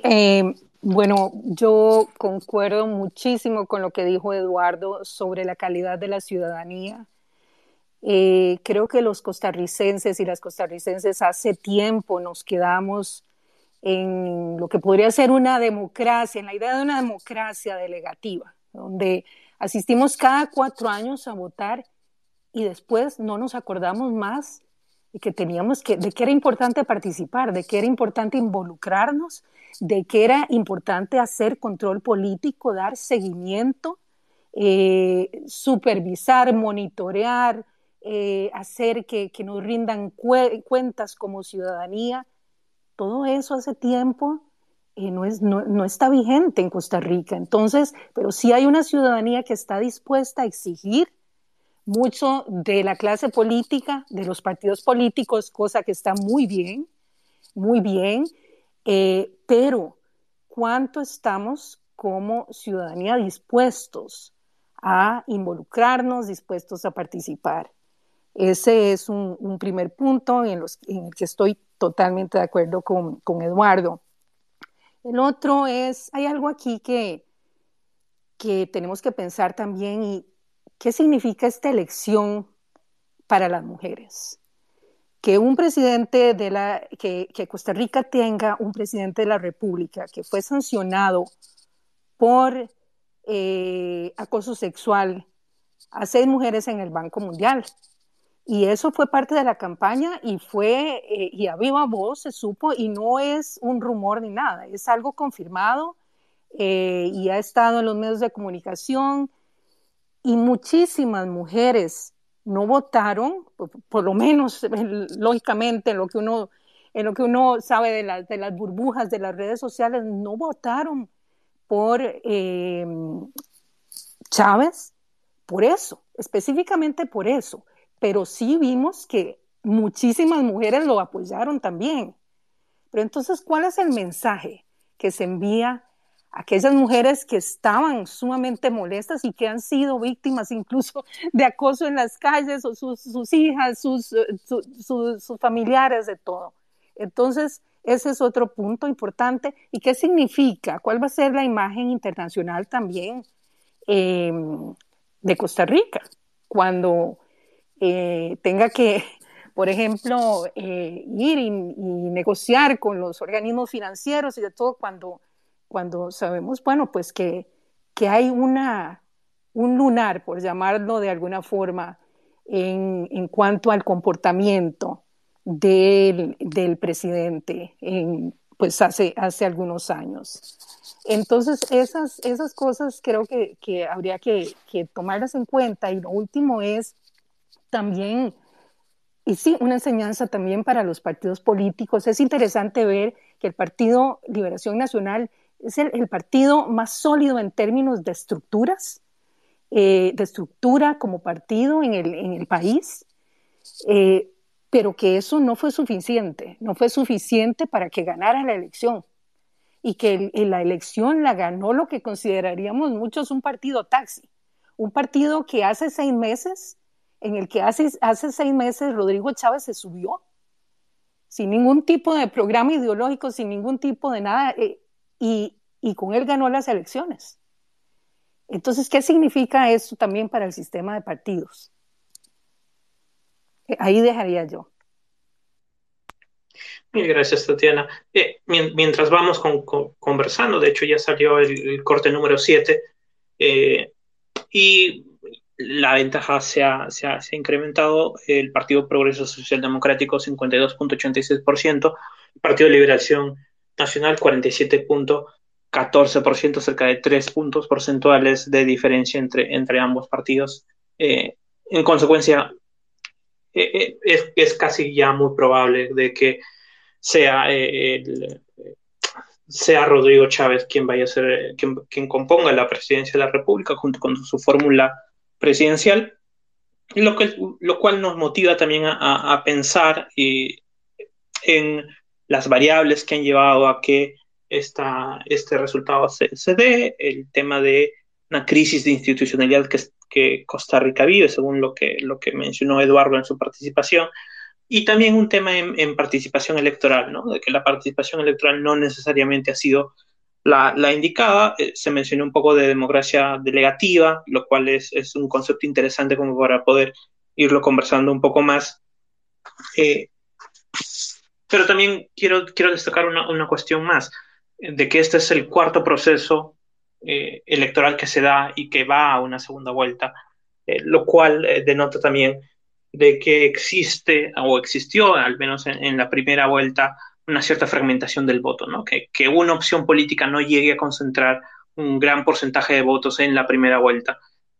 es evidencia de que existen, existe una división entre las preferencias ciudadanas. ¿no? Y luego Paola, con lo que mencionó, con su experiencia que ha tenido como miembro del TC en el extranjero y cómo existe un grado de desafección eh, de las y los ciudadanos costarricenses con respecto a eh, ir a votar para, un, para una segunda vuelta. Eh, lo último, yo creo que una última ronda ya para, para cerrar este espacio, que, que, así, que está siendo un, espacio de diálogo muy interesante. Eh, ¿Qué creen que se debería mejorar? ¿Qué reformas se deben postular eh, en, los siguientes, en el siguiente lustro? ¿Y, y qué, qué, qué, qué, nuevas políticas se podría impulsar desde el gobierno con respecto a lo que es temas de ciudadanía, temas de participación, temas de inclusión, entre otros. ¿no? Y le doy la palabra a Eduardo. Eduardo, si, si quiere responder esta pregunta, adelante. Gracias, Tani. Bueno, mira, eh, las reformas pendientes en el caso costarricense, pues para ser franco, están largamente establecidas. Eh, creo que hoy nuevamente hemos sido testigos de la capacidad de nuestra autoridad electoral de llevar adelante una elección en condiciones muy complejas y sacarla muy bien. Por ahí no va el tema. Eh, creo que las reformas pasan fundamentalmente por la reforma al régimen de financiamiento político, un tema largamente pendiente que genera problemas de equidad y competitividad. Creo que tenemos que generar, abrir un debate sobre la reforma al sistema de partidos políticos, en términos de ver cómo generamos incentivos para reinstitucionalizar un sistema que ha entrado en un proceso de fragmentación severa y pareciera prácticamente irreversible, con los consecuentes problemas que eso plantea en materia de gobernabilidad y estabilidad, por supuesto. Eh, y por supuesto, eh, en Costa Rica está largamente establecido el debate sobre la reforma a los sistemas electorales, particularmente para la elección de congresistas. Eh, nada más que tenemos que verlos con un cierto cuidado, porque imagínense ustedes que si procediéramos con la propuesta de abrir listas o de bloquear listas eh, en un contexto de tendencia a una acuciante fragmentación del sistema de partidos, podríamos generar una verdadera, un verdadero caos en el sistema político. Pero es claro que no hemos hecho las reformas al régimen político que requerimos hacer desde hace años, que hemos postergado el debate y que es tiempo de que tengamos un debate serio, no solo en el ámbito académico donde sí se ha dado, sino en el ámbito político en donde los partidos eh, están en deuda. En términos de agenda política más amplia, dejamos de agenda de gobierno, es claro que Costa Rica tiene un conjunto de transiciones inconclusas. Estamos en un modelo en la transición de un modelo económico que no hemos terminado de afinar y que desgraciadamente ha generado eh, una profunda diferenciación interna en términos de un segmento de la sociedad costarricense inserta en actividades económicas de avanzada y un segmento importante de la sociedad costarricense que forma parte de las expresiones de la economía tradicional o expresiones tradicionales de la economía que eh, quedan al margen de los beneficios del desarrollo. O sea, Costa Rica tiene que, eh, una, hace muchos años, creo que en los años 80, recuerdo una, una revista mexicana que caracterizó a Costa Rica como el país que siempre había seguido el ancho camino del centro. Bueno, ese ancho camino del centro significaba una clase media robusta, eh, bienes y servicios públicos de amplio alcance nacional, eh, con una buena calidad y tanto eh, la clase media que se ha desgalzado como, es, como la calidad de los bienes y servicios que le entregamos al conjunto de la población también se nos ha deteriorado. Creo que tenemos que hablar entonces no solo de reforma política, que fue lo primero que planteé, sino que tenemos que abrir un debate sustantivo sobre la reforma institucional del Estado costarricense. O avanzamos en una reforma robusta desde la perspectiva institucional del Estado, o el proceso regresivo en términos de deterioro de la calidad de los bienes y servicios públicos puede volverse también de carácter irreversible. Y bueno, sin lugar a dudas, eh, Costa Rica, al tenor de la época que vivimos a nivel global y por supuesto latinoamericano, es una sociedad, eh, como he planteado, que carga un profundo malestar, está muy enojada, eh, está con una actitud profundamente negativa. Hemos incorporado narrativas de exclusión, o sea, hemos construido auténticas tribus autorreferenciales en donde solo hablamos con los que piensan o las que piensan igual. generando un profundo desgarro social todavía simbólico, pero que, tiene, que también puede tener efectos prácticos en política o incluso en materia de violencia. Y tenemos que trabajar en reconstruir ese tejido político y social, generando un espacio seguro de confluencia, diálogo y entendimiento. Y ahí debo decir que el resultado electoral hoy le pone una extraordinaria responsabilidad al presidente Chávez, como se la hubiera puesto si, el elegido hubiera sido don José María Figueres también.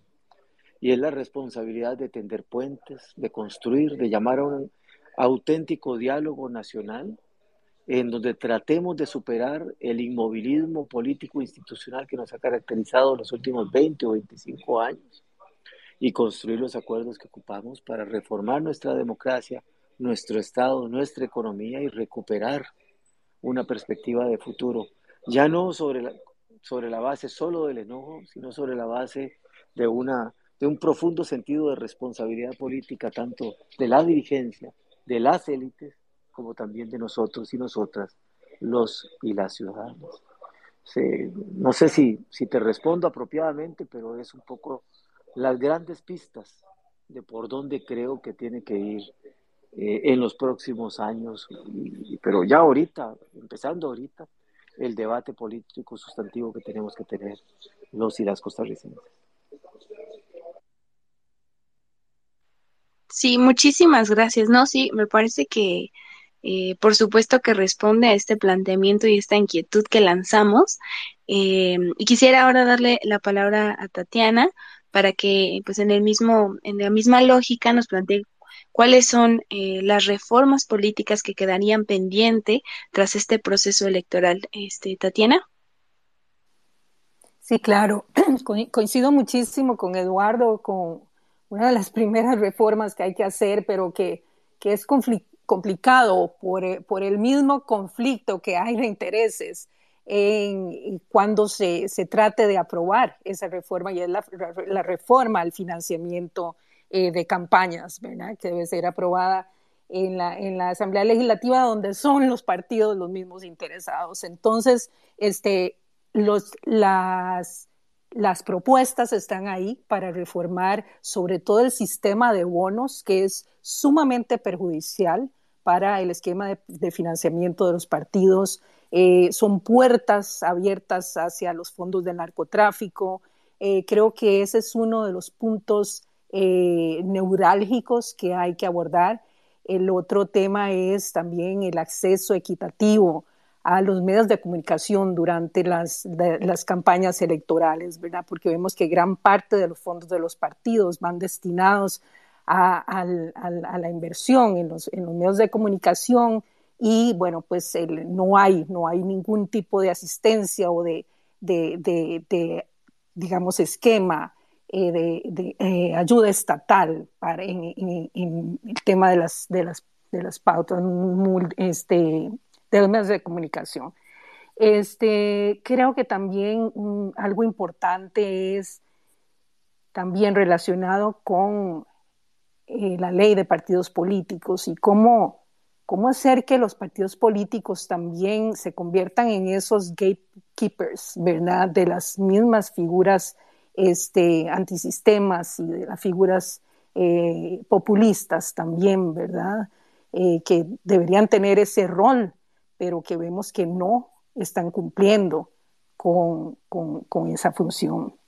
Y dentro del el tema de la agenda ya este, política, este gobierno, creo que la educación, o sea, está pendiente una reforma integral a la educación para volver a convertir la educación en un, en un instrumento de movilidad social, en un instrumento de oportunidades, en ese instrumento que fue la educación en un momento dado en Costa Rica y que fue, diría yo, el, el gran ecualizador de la sociedad eh, costarricense, que ya no lo es.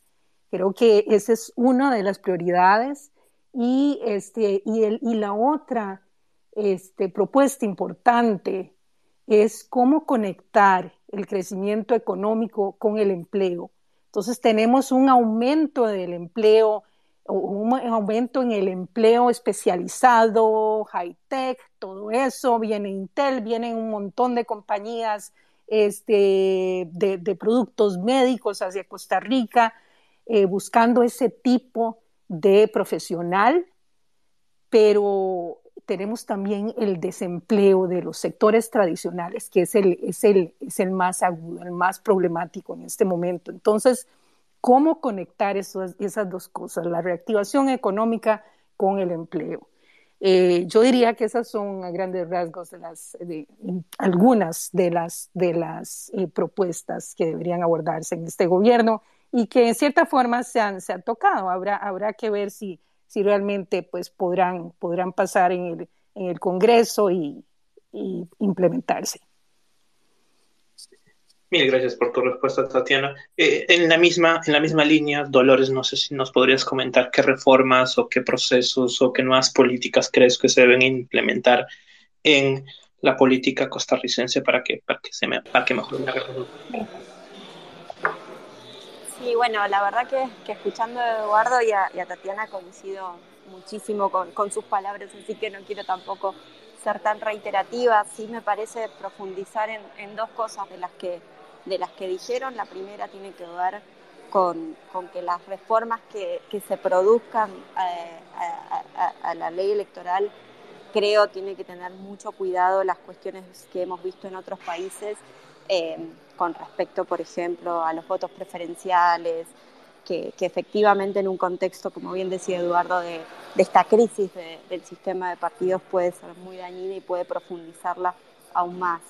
También creo que en virtud de las políticas públicas. Entiendo que los desafíos que, va a tener el presidente por delante son muchos y que en ese sentido es eh, clave ver cuál es el, lo que la ciudadanía está pidiendo. ¿no? Esta, eh, siempre uno como dirigente político seguramente tiene que leer las urnas, decimos, ¿no? Y en, y en algún punto me parece que aquí la lectura tiene que ir más allá porque la lectura de esta elección difícilmente puede ser la de un voto afirmativo, positivo, eh, que, haya guiado las propuestas del candidato, sino por, por demás en contra de otro. Entonces me parece que en ese sentido es entender que, que la elección no es un cheque en blanco y en virtud de eso empezar a oír a los distintos sectores. Hablaba recién Tatiana de la importancia de pensar en, cómo mejorar el empleo, en cómo aquellos sectores que se vieron perjudicados por las políticas públicas que seguramente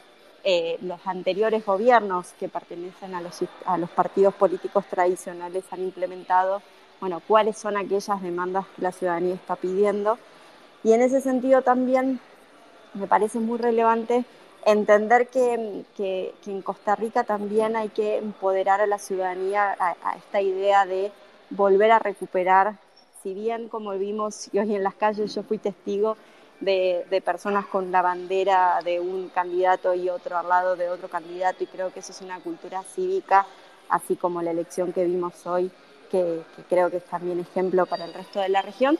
También entender que hay muchas muchas personas que se sintieron excluidas de este proceso democrático y en ese sentido me parece que es la necesidad de buscarlas y de entender cuáles son las demandas que, esa ciudadanía requiere. Así que creo que, las reformas van a ser eh, necesarias, pero al mismo tiempo van a tener que ser con la ciudadanía y con los distintos actores políticos que, bueno, que, no apoyaron por ahí esta candidatura de Rodrigo Chávez. Muchísimas gracias, Dolores Gandulfo, por eh, estas palabras que, que nos comparte sobre las posibles o las reformas que son necesarias y vincularla con el papel sustancial que debe jugar ahora la ciudadanía en ellas. Eh, bueno, procedo a darle la palabra a la doctora Flavia eh, Freidenberg, quien es coordinadora de este espacio, de este observatorio, y eh, pues a quien estamos sumamente agradecidos por todas las enseñanzas y por todas las iniciativas que tiene y de quien aprendemos muchísimo. Entonces, doctora, tiene la palabra. Muchísimas gracias, querida Dani, querido Cristian. En verdad está siendo un space sumamente interesante Muchísimas gracias Eduardo, Dolores, Carolina, Tatiana, Paola y a todo el equipazo del, Observatorio Reformas que lleva desde las 7 de la mañana monitoreando estas elecciones eh, tan interesantes que ha vivido Costa Rica. Comienzo eh, señalando y felicitando a la ciudadanía costarricense por la jornada de hoy. Creo que una vez más, como nos tienen acostumbrados y acostumbradas, eh, han dado cuenta de, al menos tres fortalezas que yo creo que en estos momentos que está viviendo la región, eh, ponerlos en, en, valor es sumamente importante. Lo han dicho ustedes en diferentes momentos de, de este space que ya lleva una hora 42. Em, pero me parece que no está de más reconocer eh, la fortaleza de la democracia, eh, al menos la democracia procedimental, la democracia institucional eh, costarricense, el papel del Tribunal Supremo de Elecciones, un, un tribunal que, que, en un primer momento ya ha empezado el proceso electoral, tuvo una situación crítica que la pudo procesar, que tuvo capacidad de adaptación y el excelente liderazgo de nuestra querida eh, magistrada, colega, amiga Eugenia Zamora y a todo el equipazo del, tribunal, eh, toda nuestra felicitación porque una vez más han dado cuenta de la importancia de tener, un, de tener un árbitro y de tener un árbitro con capacidad estatal, un árbitro que eh, está organizado, que está profesionalizado, que, que, marca las reglas, que saca amarillas y que si llega a, ser el caso, incluso sacar rojas.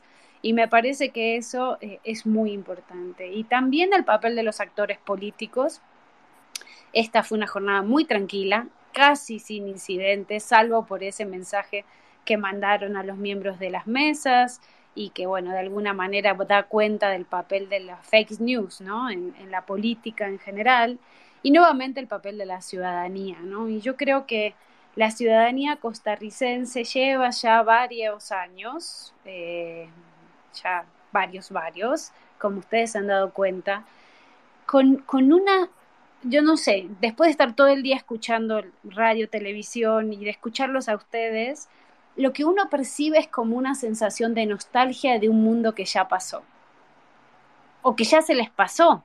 No digo que no puede regresar, ¿eh? Pero la sensación que uno tiene es como que ustedes vivían un modelo ideal de democracia. No digo que fuera ideal de que no existiera en la realidad. Era ideal porque para muchos de nosotros de otros países era como muy fantástico. Y que ese modelo, esa manera de vivir la democracia, es como que por algún lado les hizo aguas, como que por algún lado se les fue. Escuchábamos hoy eh, todo el día eh, a los medios entrevistar a personas mayores y contando sus nostalgias y sus experiencias de cómo ellos vivían la democracia y lo que para ellos significaban las elecciones. Y no digo que esté mal, solo que e, es muy interesante verles en, esa, en esta situación, que digo, no es nueva, Chávez posiblemente es eh, el resultado de, de muchas otras elecciones eh, anteriores de una parte de la población que, como bien señala mi querida amiga Tatiana, eh, hay como dos sociedades, ¿no? Una parte muy conectada a lo tecnológico, al, desarrollo, y otra que está desconectada del, bienestar, ¿no? Y esto yo lo, lo quiero mm, combinar con, con una tercera reflexión, que escuchándoles, que ha estado genial, porque uno aprende tanto escuchándoles a ustedes, eh, es tan interesante, pero a mí me gustaría plantear esta, esta situación, esta visión. Yo creo que se da una paradoja. Por un lado, la democracia funciona. Hemos tenido elecciones, hemos tenido certeza en las reglas, hemos tenido un tribunal que ha funcionado con un árbitro con gran profesionalismo, pulcritud, con capacidad de pedagogía. Los actores respetaron los resultados y tuvimos eh, resultados inciertos, en lo que Jaworski llamaría em, certeza en las reglas e incertidumbre de los resultados para que se dé una democracia. Y esto a mí bueno, como académica, como científica me gusta porque refuerza mi argumento de que las democracias tienen capacidad de resiliencia, que frente a las crisis, nuestras democracias latinoamericanas, al menos la parte procedimental, la gobernanza electoral, tienen cierta capacidad para mantenerse frente a los embates de los discursos autoritarios, de los liderazgos o del patronajo, del clientelismo, de la corrupción, de todo lo que sabemos que son malas prácticas. Entonces, por un lado, la democracia funciona, tiene capacidad de resiliencia y la gente elige. El tema está, y ahí va la otra parte de la paradoja, que la gente elige la antipolítica la gente elige el que va en contra de lo que eh, se ha escuchado durante toda esta campaña, ¿no? Las argollas eh, con un fuerte discurso antisistema. La gente elige contra, no a favor, como bien señalaban ustedes, pero la gente elige. Y entonces ahí, y, ya que este es mi último punto que quería ponerle sobre, sobre la mesa, es como si por un lado, la democracia procedimental funcionara, pero fuera insuficiente para otorgar bienestar a la ciudadanía. Entonces, por un lado, claro, si solo defendemos la democracia procedimental, ¿no? Como un acto de fe, y no decimos aguas que esa democracia procedimental no está integrando, no está incluyendo, permite que sea electo un señor que tiene eh, denuncias y, acusaciones y evidencias de abuso sexual, de acoso sexual, perdón, que permite que se elija un discurso autoritario, un discurso que va en contra de las instituciones. Y por el otro lado, claro, no podemos hacer la vista gorda, en el sentido de que esa democracia está procesando conflictos de la sociedad. Entonces creo que tenemos que empezar a pensar, primero que las reformas institucionales no resuelven este problema. Yo, ustedes me dirán, pero doctora, usted dirige un observatorio de reformas institucionales. Bueno, sí, eh, creo que esas reformas ayudan a muchas cosas, pero que no resuelven esta crisis por la que pasa esa democracia eh, en sentido amplio y esa democracia en sentido estricto, ¿no? Y coincido plenamente con dos cosas que dijo Eduardo, ¿no? Y que se las tomé como cita textual y las voy a usar en mis propios, eh, en mis próximas investigaciones, si Eduardo me lo permite. Primero, en la responsabilidad de los partidos. Los partidos políticos son los grandes responsables del mal funcionamiento de la democracia de América Latina. Esta conversación que estamos teniendo sobre, sobre Costa Rica no se agota en Costa Rica. Es una conversación que está presente en muchos países de la región. Y esos partidos políticos no se han reformado, regenerizado, reinstitucionalizado, reconectado con la gente. Siguen viviendo, bueno, ya no, ¿no? Después de cuántas elecciones que ganó el PLN, esta vez ya no, no le dio, ¿no? Para ni esta vez ni la anterior. Entonces, ahí hay un área de oportunidad en los partidos políticos. Y la segunda cuestión que, dijo Eduardo, que me parece sumamente interesante, es que esta democracia eh, no le da, o sea, ¿por qué voy a elegir la democracia si la democracia no responde a mis necesidades y a mis demandas? Le estamos pidiendo a la gente que den un salto de fe, de abrazar la democracia como si fuera una deidad, cuando en realidad esa democracia no les está resolviendo los problemas cotidianos.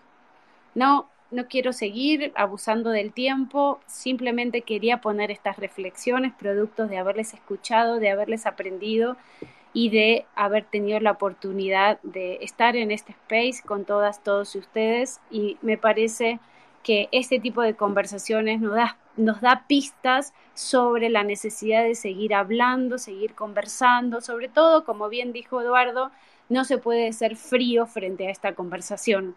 No estoy hablando en mi calidad de activista tampoco, Edu, pero sí creo que eh, es importante que aquellas personas convencidas de la democracia, de la necesidad de la democracia, piensen, reflexionen, investiguen y aporten diálogos constructivos eh, entre quienes incluso no piensan igual, porque creo que ese es un gran problema, esas burbujas en las que vivimos, para poder construir una mejor convivencia democrática.